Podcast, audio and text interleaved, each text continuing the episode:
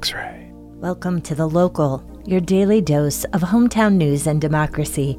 I'm Emily Gilliland from Portland, Oregon, and it's Thursday, June 3rd.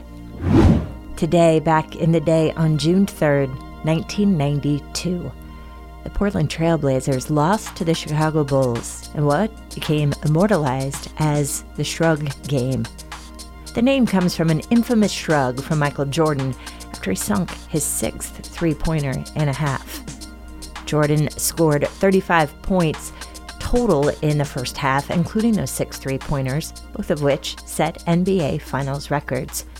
And while the final score of 122-89 didn't make the Blazers look great, they came back strong in Game 2 with a victory. But ultimately, Chicago took home the 1992 season championship in Game 6. And today, back in the day on June 3rd, 1965, NASA launched the Gemini 4 spaceflight. The two astronauts on board were James McDivitt and Ed White, and over the course of their 4-day journey, they ended up circling the Earth 66 times. The mission would mark many firsts for the United States, including the first multi-day flight, as well as the first spacewalk in which White floated in space while tethered to the ship for about 20 minutes. Towards the end of the trip, some unexpected issues forced the ship to change its original landing plan. However, both White and McDivitt landed safe and sound. Today, we'll start with your quick 6 news headlines, and we have an interview with Vendor Program Director for Street Roots, Devon Pouncey. X-ray. First up, it's time for today's quick 6 local rundown. The Oregon legislature passed the Crown Act yesterday. House Bill 2935, also known as the Crown Act, passed the Oregon Senate by a 28-1 vote. If signed by Governor Kate Brown, the bill will become law.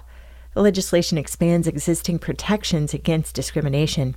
It specifically protects against discrimination based on, quote, physical characteristics that are historically associated with race, including, but not limited to, natural hair, hair texture, hair type, and protective hairstyles. The Crown Act is part of a national campaign spurred by publicized incidents of discrimination in which black students were forced to change their hair.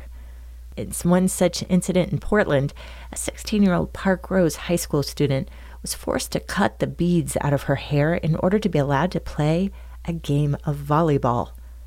Similar legislation has been passed in 9 states already, including California and Washington.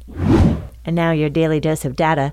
In the last week, Oregon has administered an average of 21.8 thousand doses of a COVID-19 vaccine.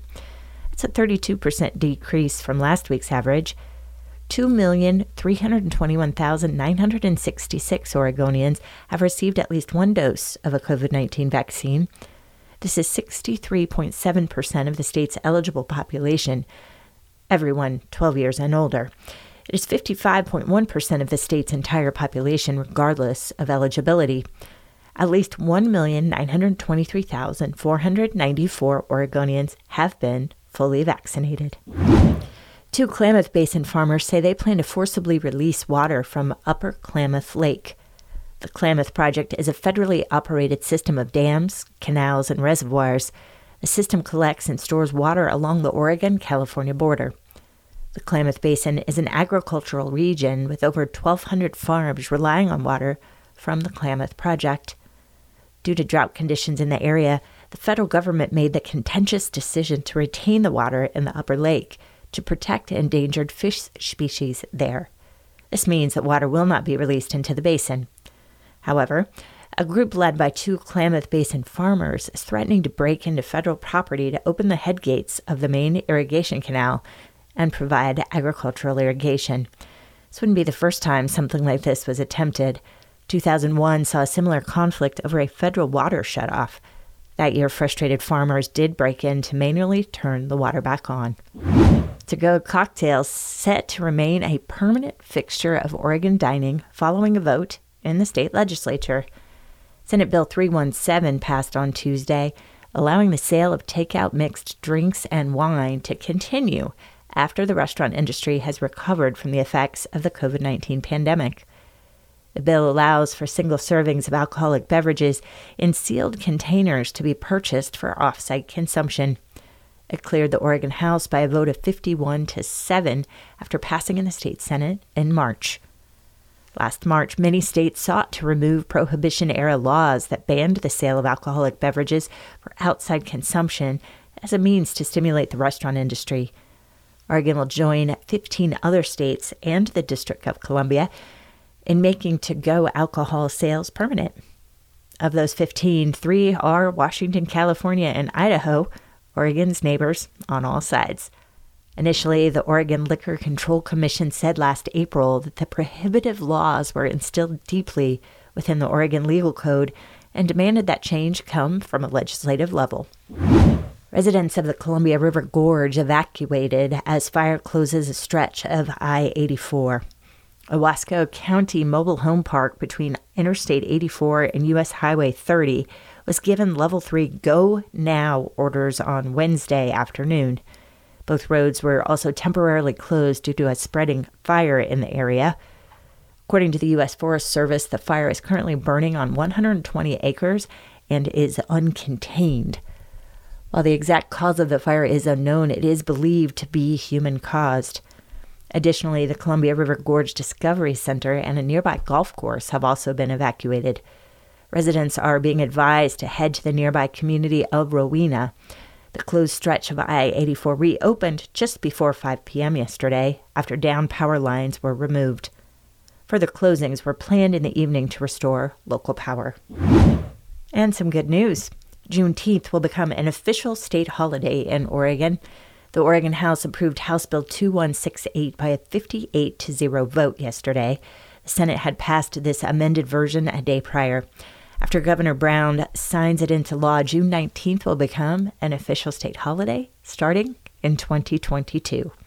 Juneteenth is also known as Emancipation Day, Jubilee Day, and Freedom Day. It commemorates the day in 1865 when news was spread to Galveston, Texas, that those who were enslaved there were now free. Over 2 years after, Abraham Lincoln issued the Emancipation Proclamation. According to local publication The Scanner, this holiday will serve to honor the freedom of enslaved people in the United States, acknowledge Oregon's racist roots, and celebrate the contributions of Black Americans in the face of inequity and systemic oppression. And that's today's Quick 6 Local Rundown. X-ray. Joining us now is Devon Pouncey, the Vendor Program Director for Street Roots. He's also the host of the Street Roots podcast, which is part of the organization's advocacy arm. On this week's episode of the podcast, he spoke with houseless advocates about the uptick in sweeps of homeless encampments across the West Coast. Joining us now is Devon Pouncey, the Vendor Program Director for Street Roots. He's also the host of the Street Roots podcast, which is part of the organization's advocacy arm. On this week's episode of the podcast, he spoke with houseless advocates about the uptick in sweeps of homeless encampments across the West Coast. Devon, thank you for joining us. I'm glad I could be here. Excellent. So, in addition to the weekly Street Roots segment that we have here on X-Ray, Street Roots is available as its own podcast, which you host. Tell us a little bit about the Street Roots podcast. Definitely. Well, yeah, the Street Roots podcast essentially was born out of the pandemic. You know, there was a point in time where Street Roots had to put a pause on our print edition of our newspaper, of our publication. So for about a 6-month period, we decided to pretty much do everything digital. And we had been talking about doing the Street Roots podcast for a while, but it just sort of never came to fruition. But there was sort of no better timing than when we were only putting out digital content to create the Street Roots podcast, where we have a wide range of interviews. We interview Street Roots vendors. We interview activists from all over. We interview journalists. We interview elected officials and politicians on a local, state, and federal level. So it's a pretty wide range of folks that we interview that are coming from all walks of life. And yeah, it's been pretty good so far up to this point, and we're keeping it rocking and rolling. That's great. I just the journalism that Street Roots does is so wide ranging and in depth and inspiring, and it's so great to know that you're out in more than just one medium. with the podcast. Now, this week on the podcast, you spoke with a handful of activists about homeless camp sweeps in Portland and L.A. What kind of changes are we seeing with homeless camps and sweeps at the moment? Well, I think we're seeing the sweeps increase. Obviously, we've been in a pandemic for quite some time, and I think, you know, locally, federally, just all around, there was a little bit more compassion for not just unhoused folks, but really just people across the board, because we were in a time that was absolutely unprecedented. Economies were closed. People had to work from home, and people ultimately were trying to stay safe from this virus. So you saw more assistance come into place when it came to people that were unhoused. Less sweeps started happening. They got more help and more services in regards to, you know, putting out or opening public restrooms, putting out more restrooms across the city. So, you know, folks had sort of gotten comfortable at the places that they were located and that they were staying at. But now, as we sort of have this reopening of the economy starting to happen, and folks are going back to school and folks are going back to work, and, you know, businesses are starting to open back up, we're starting to see folks, you know, complain a bit more about the folks in our neighbors who are out on the streets. And that is leading to more sweeps happening in cities across the entire West Coast. So it's just something to look at as we, you know, attempt to find this new sense of normalcy that the unhoused population is being affected in a very negative way to this point. And again, on the podcast, you talked a little bit about similarities between Portland and L.A. and talked a little bit about what has been going on in Echo Park. What are we seeing at Laurelhurst Park here in Portland? Are there similarities? Yeah, there are definitely some similarities, police presence being one of them. There's a lot more police presence at Laurelhurst Park. As I was interviewing the folks, you know, we had about 5 different street activists that were being interviewed on episode 18 of the podcast. And, you know, one of the unhoused neighbors was at Laurelhurst Park at that particular time. And while I'm interviewing them, there was a patrol car just driving by. And so you're just starting to see more of a presence there. Also, you know, LA is obviously known as a pretty expensive area. There's a decent amount of money in the neighborhood surrounding the Laurelhurst Park area. So you're starting to see more of these neighborhoods that, you know, are a little bit better off economically, that are being the first areas that are hit and being prioritized in regards to these sweeps as well. So I think increased police presence, and then just, you know, these suburban areas is where you're starting to see the sweeps increase first, rather than maybe some other areas that already get less attention in those types of ways anyway. In the podcast, there was kind of this, your newest podcast episode, there was kind of this image of families in the newly reopened Echo Park area kind of spending a lazy afternoon on paddle boats in the lake while homeless people are camped on the shore. And, you know, that's, I see that at Laurelhurst Park, that there's, you know, people, you know, out for a jog or with their dog in the dog park. And then, you know, the people who are then living, camped nearby. Who is actually being served by this, a return to normalcy, and who gets left behind? Well, I think the people that are being served are the people that are privileged. Homeowners obviously are being served, because these are their neighborhoods that they're sort of making a stance for, to leave these unhoused neighbors behind. Also, you know, a lot of these parks host big events. I know at Echo Park Lake in L.A., they hold a lot of huge festivals there.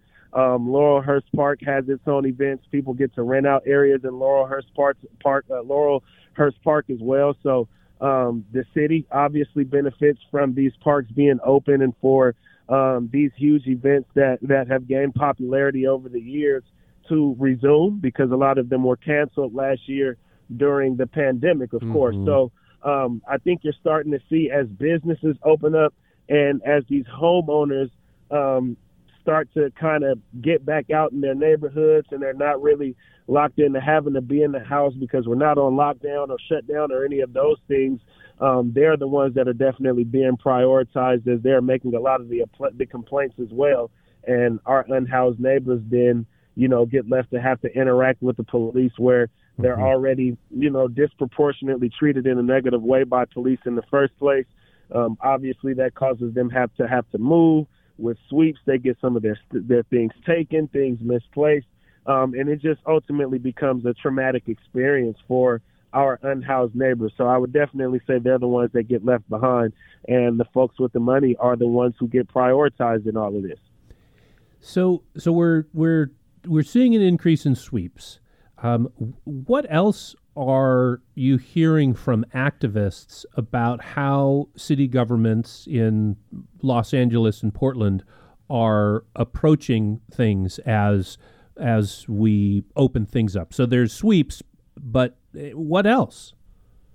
Well, there's sort of just like a lack of communication with the unhoused neighbors. Postings were, you know, few and far in between during the time that the pandemic had initially started, and for about a year to follow, because, you know, we've been shut down for quite a while, and, you know, tiers have been, you know, high risk and so on and so forth. Mm-hmm. So that's definitely a thing. But during that same time, you've had a lot of communication from these elected officials to that of these homeowners, as I've already mentioned, business owners, and things of that sort. So I think just when it comes to what the reopening plan is, the communication hasn't been as significant for folks who are unhoused as it has been for those that are housed.